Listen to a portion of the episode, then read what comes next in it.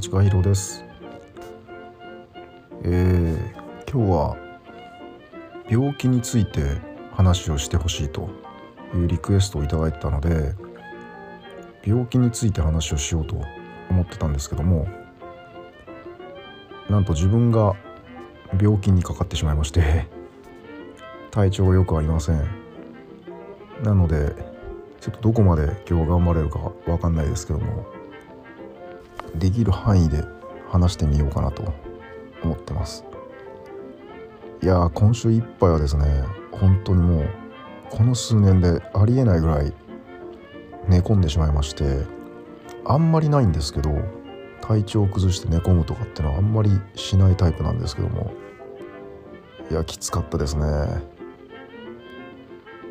きつかったですけどまあ3日ぐらい寝てたら治るんですよね。大体のことってのは。なので今はもう回復しつつあるんですけどもまだ厳しい状態ですね。なので年内最後の放送にはなると思うんですけどもちょっとこういうなんか病んだ声ですけどもまあそれも含めてリアルでいいかなというふうにも思ってます。とにかくねおとついぐらいは喉の痛みがひどくてもうとにかく何も飲み込めないっていう状態で、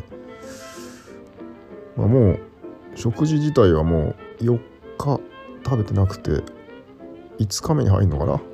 ？5日食べてない状態なんですけども食べない方が元気ですね。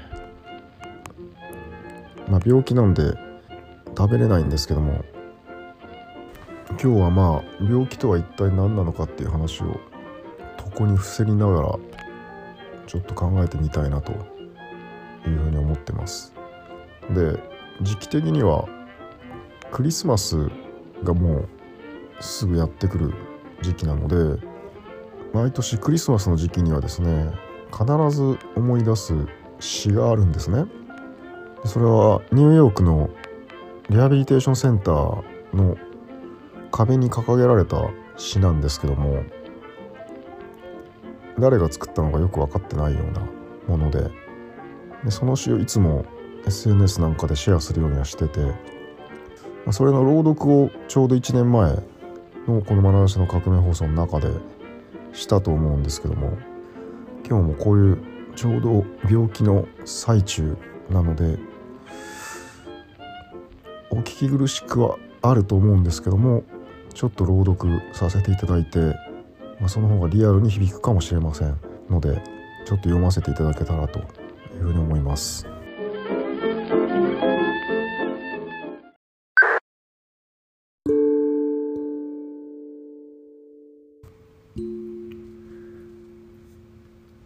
病者の祈り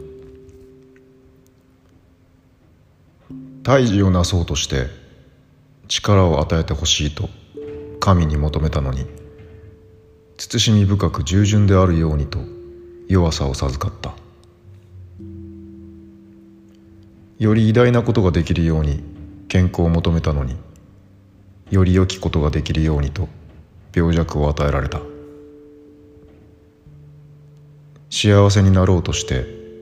富を求めたのに賢明であるようにと貧困を授かった。世の人々の称賛を得ようとして権力を求めたのに神の前にひざまずくようにと弱さを授かった。人生を享楽しようとあらゆるものを求めたのにあらゆるものを喜べるようにと命を授かった。求めたものは一つとして与えられなかったが願いは全て聞き届けられた。神の意に沿わぬものであるにもかかわらず心の中の言い表せない祈りは全て叶えられた。私はあらゆる人々の中で最も豊かに祝福されたのだ。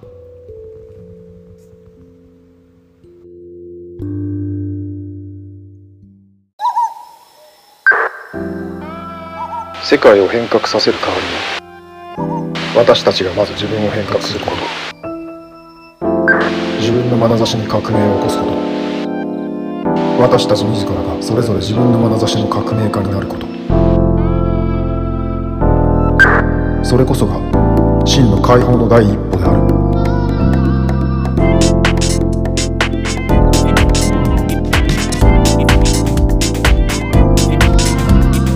眼差しの革命。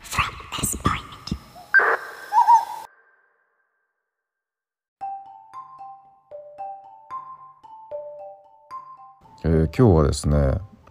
病気とは何かということをですね病床に伏せってる中でちょっと考えてみようかなというふうに思います。まあ、基本的に僕はあんまり病院には行かないんですけどもというかほとんど行かないですね薬もほとんど飲まないタイプでしてだから今自分が患ってるものが何なのかもよくわからないんですよね。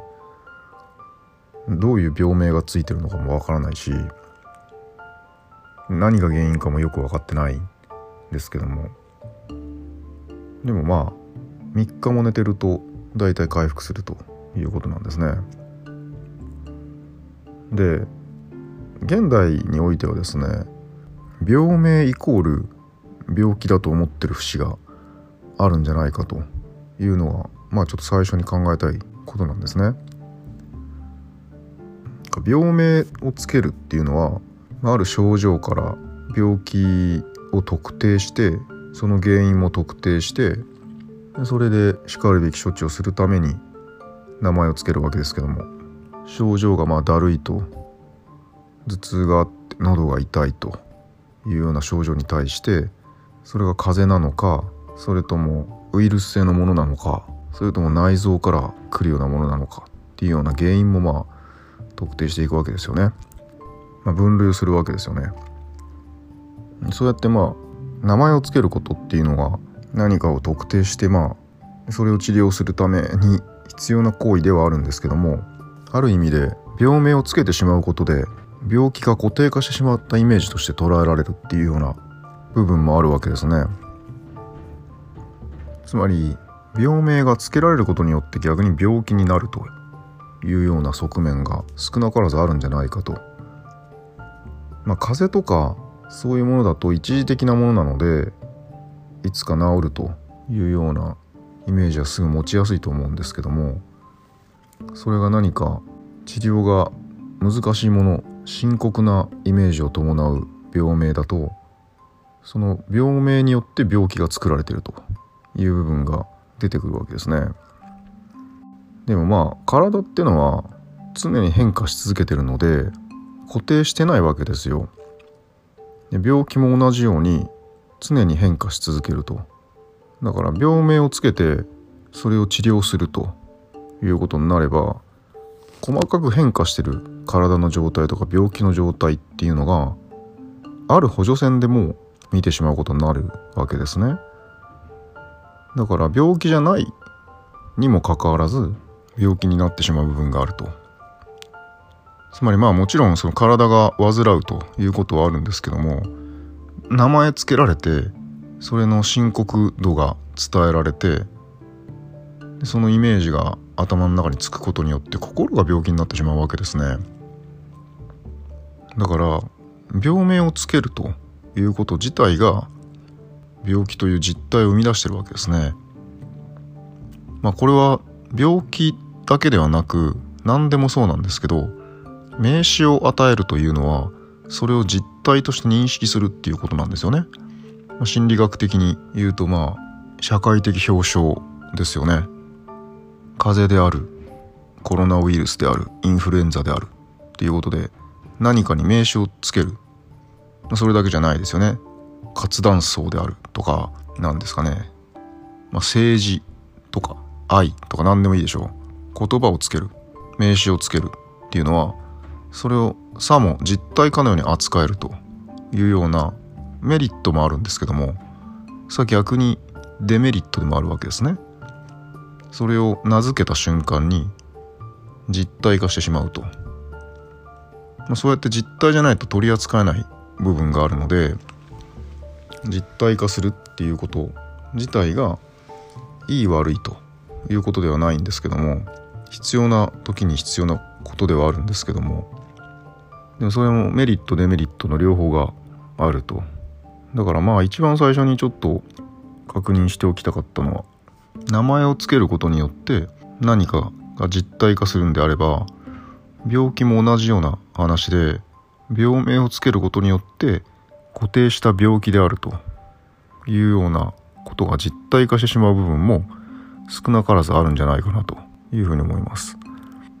で病名がわかると安心な人たちもいるわけですよね。意味がわからないものの方が人間は恐れが強いので何かそこに特定の名前を付けてこれはこういうものなんですというふうな名前を付けることによって少し安心する部分もあるしその反面逆に病名が付けられることによって深刻なものとしてそれを考えてしまうという部分もあるわけですね。だからまあ両方の側面がまずあるんだなということを確認しておきたいなと。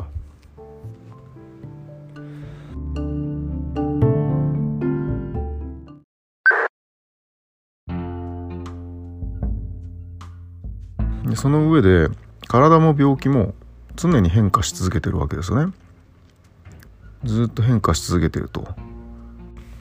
これは自分の体を観察してると分かるんですけども細かく観察してると刻一刻と症状は変わり続けてるんですよ頭痛がまあすると言っても頭痛のしてる箇所がずっと移動してますし強度も違うしで常に痛いわけではなくてそれが弱まったり強まったりっていうような話があるわけです。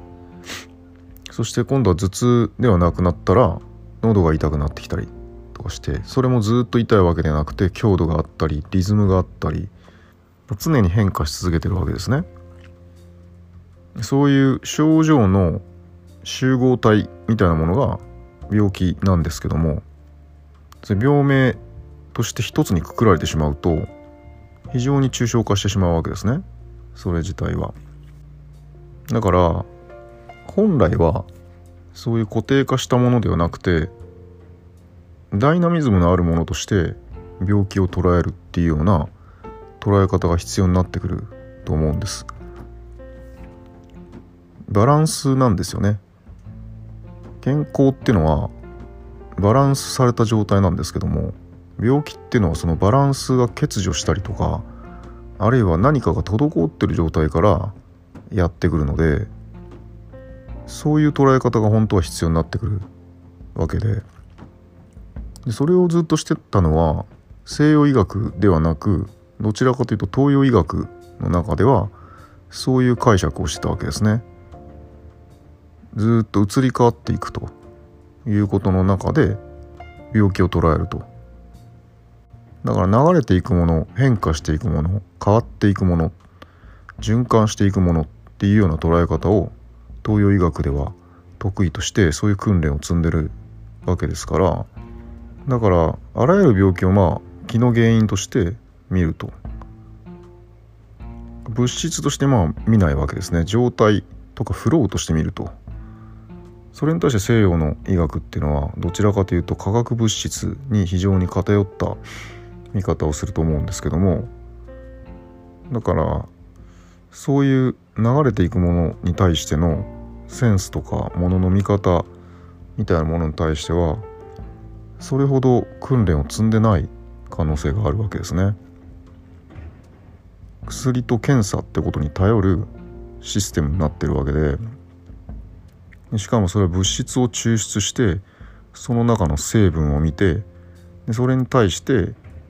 そこを補うようなまた物質を注入するっていうあくまでやっぱり物質が中心になってるわけですね。だからエネルギーとしてまあ見ないと。移り変わっていくエネルギーとして体をや病気ってことを見ないので、まあ、反面非常にビジネスにはなりやすいわけですよ。物を動かすっていうのは非常にビジネス化しやすい部分があるのでそういう意味で言うとまあ針一発で治してしまうような東洋医学とかいうのは工夫が必要なわけですねビジネス化するには。けどまあ薬のビジネスっていうのはある意味ではずっと飲み続けるという状態を作ることもできるとこの辺が難しいところですねビジネスとしての医療っていうものと治療としての医療っていう話がこれのバランスをどう考えるのかっていう話ですよね。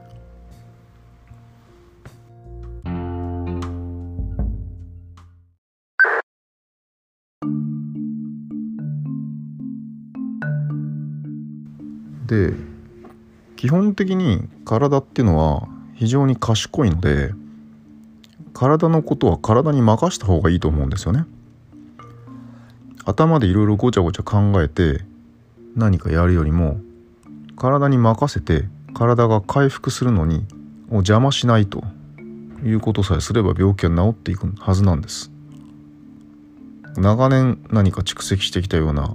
深刻な問題がない限り通常のメンテナンスの中では体のことは体に任せた方がいいわけですね。それを我々はいろんなことやっちゃうわけですよね。お医者さんからこれはあなたはこういう病気ですと。いうことで病名を与えられてそれは自分で確かめようもないわけですね。何かの症状が現れて不安になって病院に行けば病院で病名を告げられて検査されてこういうものが入ってますよと。これはまずいですと。この薬を飲みなさいと。この症状に対してはこの薬。この症状に対してはこの薬。この数値が高いからこれを飲みなさいと。いうことで細分化細分化されて気がつけば何十種類もの薬を飲み続けるというようなことになってしまいがちなんですね。まあ、壮大なビジネスなわけですそれ自体は。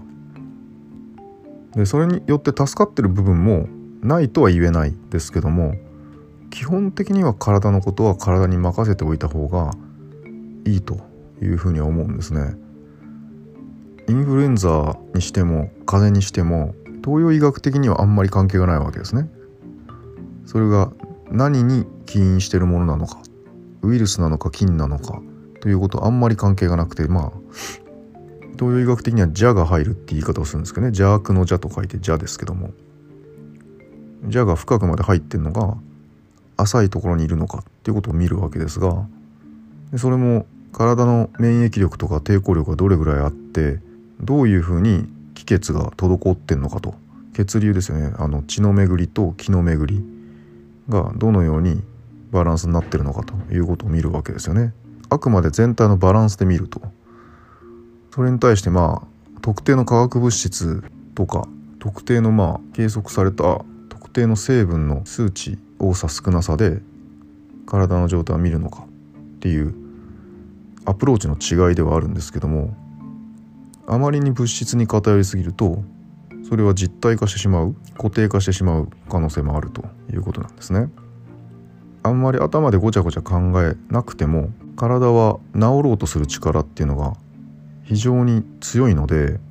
ほっとくと自ら回復しようとするわけですね。自らで自らの体を癒していこうとするという性質があるので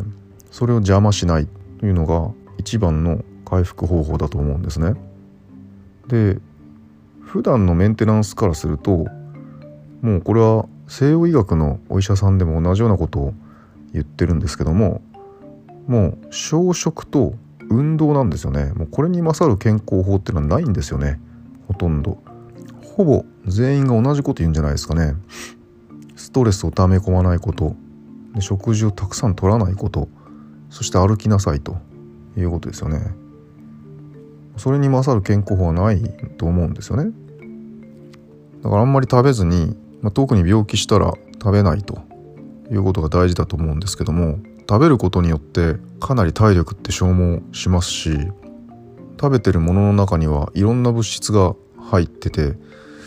あ、食品の中には添加物もたくさん入ってるでしょうし野菜を普通に食べてたとしても農薬の問題があったりとか魚や肉を食べてたとしてもそこの中に重金属の問題とか抗生物質の問題とかいろんなまあ物質がやっぱり問題を起こしてる部分があるということなので必ず何らかの毒素を取り込んでしまってる部分はあると。だからできるだけそれを取り込む量を少なくするっていうのがまあ小食だと思うんですけども。で何よりもやっぱりストレスを溜め込まないっていう話ですよね。これが一番難しいんですけどね。心が邪魔するので体が回復していくのをいつも邪魔するのは心なんですよねもちろん心が体を作ってるので心の状態ってことが体にそのまま現れてくる部分があるわけですねだから手相とか人相とかああいうものを見てその人の性格を判断するとかその人の運命を判断するとかっていうような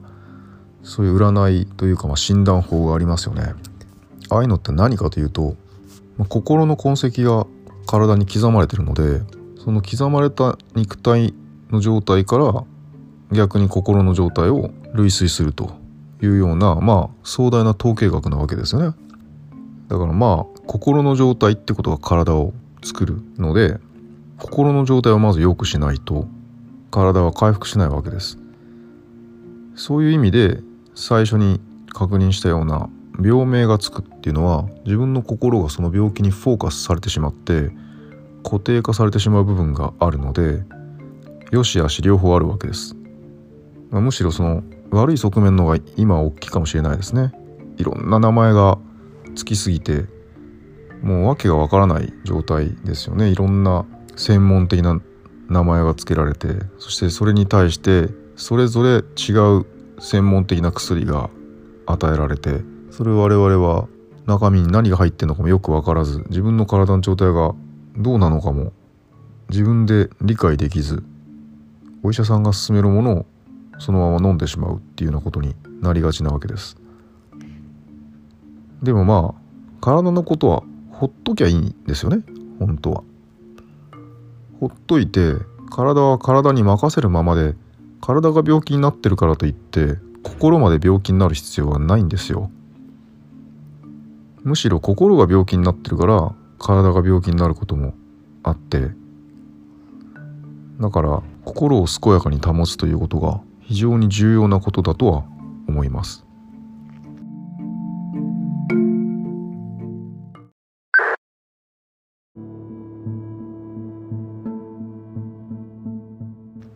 もちろん先天的な病気であったりとか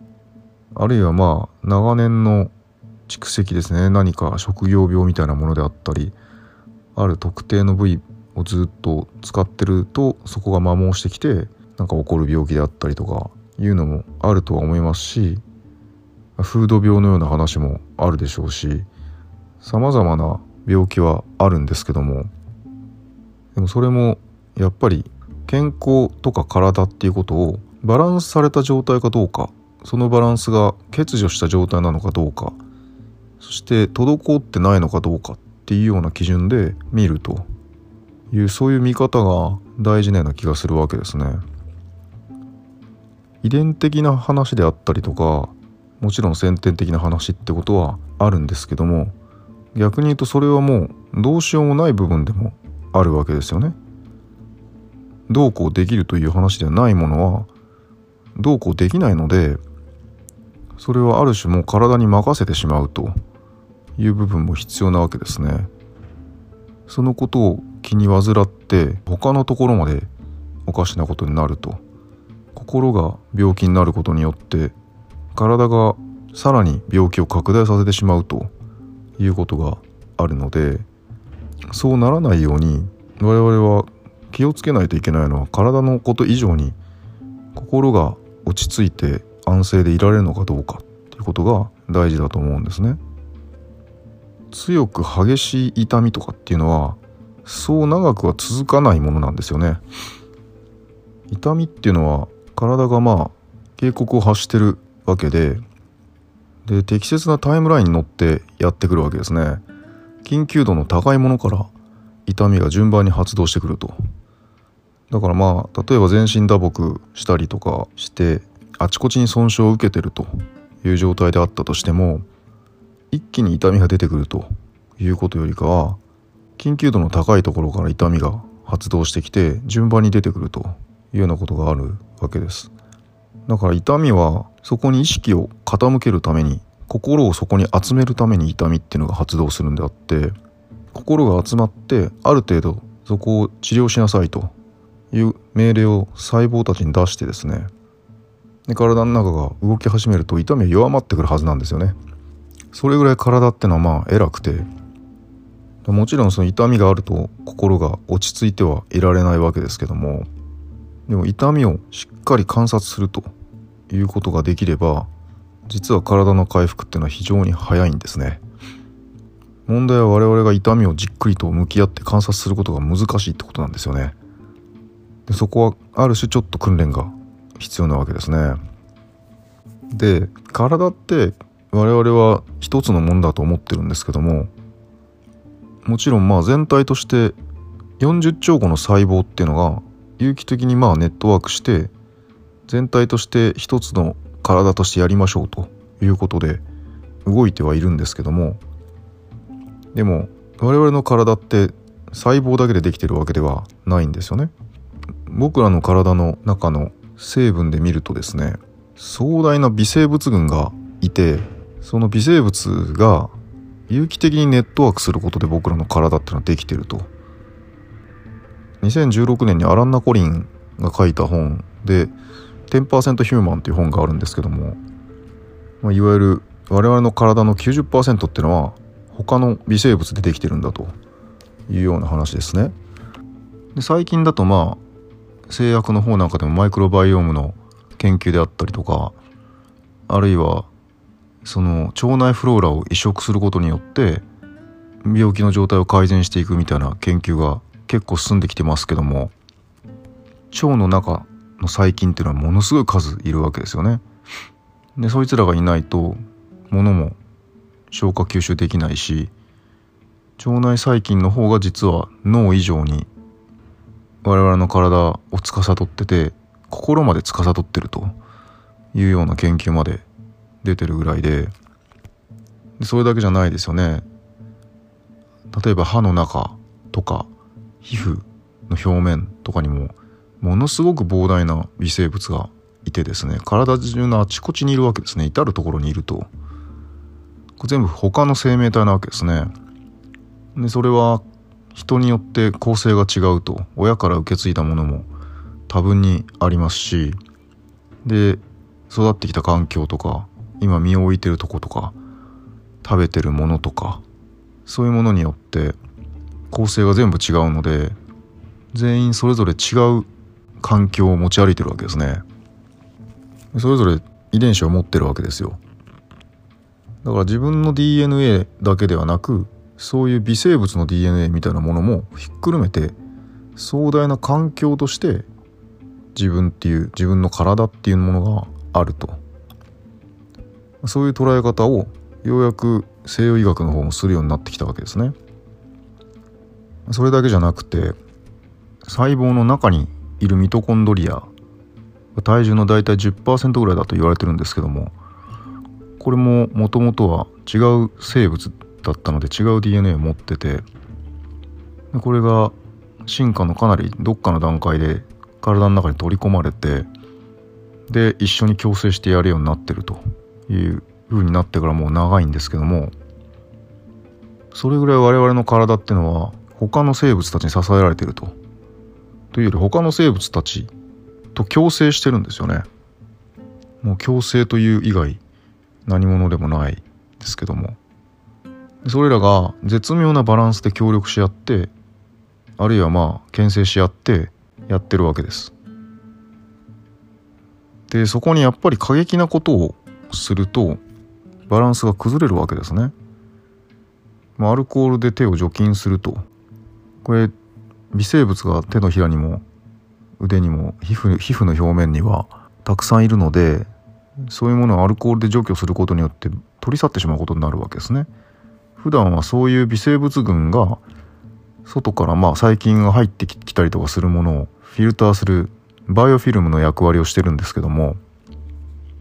そういうバイオフィルムは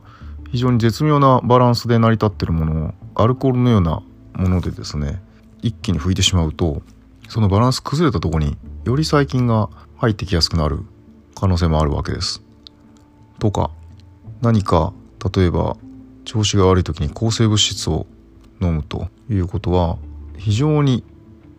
腸内細菌みたいなものを大量にやっつけてしまうことになるわけですね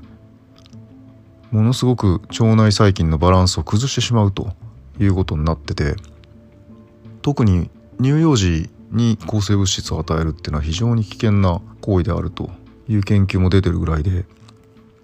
そうむやみやたらに使うようなものではないですね。強力な武器なんですよ。だから森の中で一匹のまあ獣がいてそいつをやっつけるために核兵器使うみたいなもんで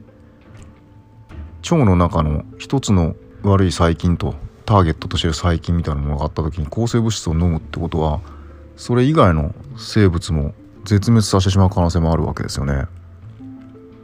なのでターゲットを絞ってそいつを除去するというタイプの医療は非常に明確ではあるんですけども同時に強力すぎるのとあとバランスの欠如を逆にもたらしてしまう部分があるということなのでその病気は治ったとしても他の病気をまた生んでしまうと。バランスが崩れるわけですからどんどんどんどんバランスを崩していくわけですよね。こっちを治そうと思ってそこを治療すればまた別のところがおかしくなってで薬を飲み続けないといけないということになるわけです。そういう病気との向き合い方ではなくてどうやってこうバランスしていくのかと。そして体ってのは、まあ、ある意味でほっとくと生きようとする力があるのでバランスしていくのでそれをこう少しサポートしてあげるような方法っていうのが必要でそれは過激な方法ではないと思うんですよね。もうちょっとこう体に寄り添いながらの方法ではあると思うんですけどもそれが今の医療の中では非常に欠けてて病人がどんどん増えていくというような社会になってるんじゃないかなというふうに思います。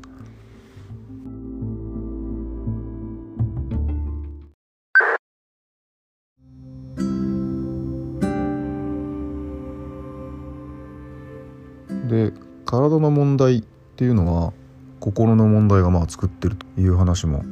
しましたしまあこれは両方ともあるんですけどね心の問題を体の問題が作ってる部分もあるとそういう薬とか食品とかいろんなものが入ってくることで体の神経の状態がおかしくなったりとか成分のバランスが崩れたりすることによって逆に心が不安定になっていくというようなこともあるし逆に心が不安定になってるから体のバランスも崩れていくっていうような心と体の間のバランスって話ももちろんあります。でそれに加えて言うなら3つ目に環境っていうのがあるんですよね。環境とのバランスっていうのがあってさっきの微生物の話も環境の一部ではあるんですけどももうちょっと自分たちが吸ってる空気であるとか飲んでる水であるとか住んでる場所であるとか日照とか風通しの問題であったりとかそういう環境との循環ですよね。体と環境との間の循環がうまくいってないとこれも病気になるんです。で今一番問題なのはやっぱりそこもあって環境がどんどんどんどん蝕まれていってるのに健康が蝕まれないわけがないんですよね水が汚染されて大気が汚染されてそれだけじゃなくて最近だと見えない要素がたくさんあるわけですね。まあ、一番代表的なのは電磁波の話であったりとか見えない環境線っていうのはたくさんあるわけですね。ものすごく電波が飛び交ってて我々ってかなり電気的な存在ではあるんですけどもそこが無視されて非常に強力な電波が飛ばされてその中で電波の海の中で我々は普段仕事もしてるし生活もしてるわけですけどもその中で調子が悪くならないわけがないんですよね。でもそこの改善っていうのは医療ではあんまり着目しないところではある。んですよね。どうしても体の表面に現れてきた症状だけを見て薬を与えてということになりがちなんですけど環境の問題っていうのはかなり大きな部分があってここの環境と体とのバランスの話もおかしなことになってると。だからやっぱり部分的に何か問題を解決しようとするということに限界があるわけですね。これは病気とか医療だけではなくさまざまなことに言えると思うんですけども何かを部分的に解決しようというのはどっかでやっぱりバランスを欠くわけですね。しかも部分的に強烈に解決しようとしちゃうので強く作用したものってことはやっぱり強い結果偏りのある結果を生むので自然ってのはそういう構造にはなってないんですよね。たまにその地震があったりとか洪水があったりとかいうのがあるんですけどあれは長年やっぱり蓄積してきた歪みってことが一気に解放されようとするっていう話ではあるんですよね。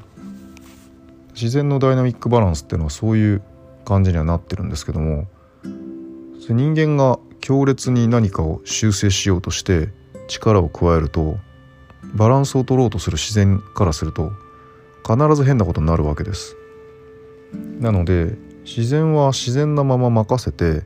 自然なままにバランスを徐々に取っていくというような考え方が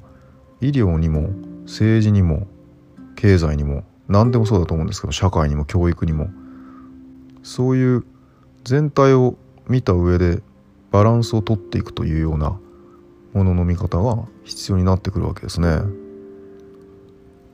だから体の中に強烈なものを入れるということはやっぱり良くないわけです。何が起こるかわからないわけですね。体は抵抗を示そうとするわけです。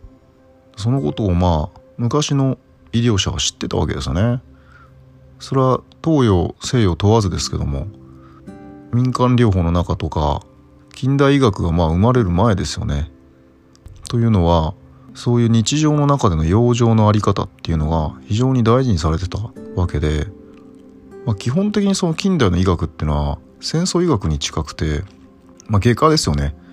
外科的な治療には非常に有効だと思うんですけども内科的な話っていうのは日々の生活の中の養生にかなりな部分ヒントがあるしそこで改善できる部分があるのでやっぱりそれも病気になった時に始まるわけではなくてもっと手前からずっと見てないといけないと。だから病気の状態と健康な状態という捉え方ではなくバランスされたものがバランスが崩れたりそれがまた持ち直したりとかっていうような連続した移り変わりの中で捉えていくというものの見方が非常に大事になってくるんじゃないかなというふうに思います。えー、いろいろ喋りましたけども今日は僕自身が体調を崩している状況なので、えー、話しながら自分の普段の不養生を反省しているわけなんですけども年末年始にかけて寒さも増してくるかもしれませんしであと暴飲暴食する機会が結構皆様方においても多くなるんではないかなというふうに思うので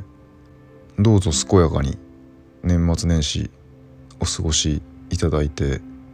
次の1年のスタートを良いものとして切れたらいいなというふうに思ってます。ということで今年の「話の革命放送」シーズン2になってからですね8回目かなになりますけどもひとまず2022年の「まなだしの革命放送」はこれにて終了ということでまた来年の新月満月にお耳にかかりましょう。良いお年を。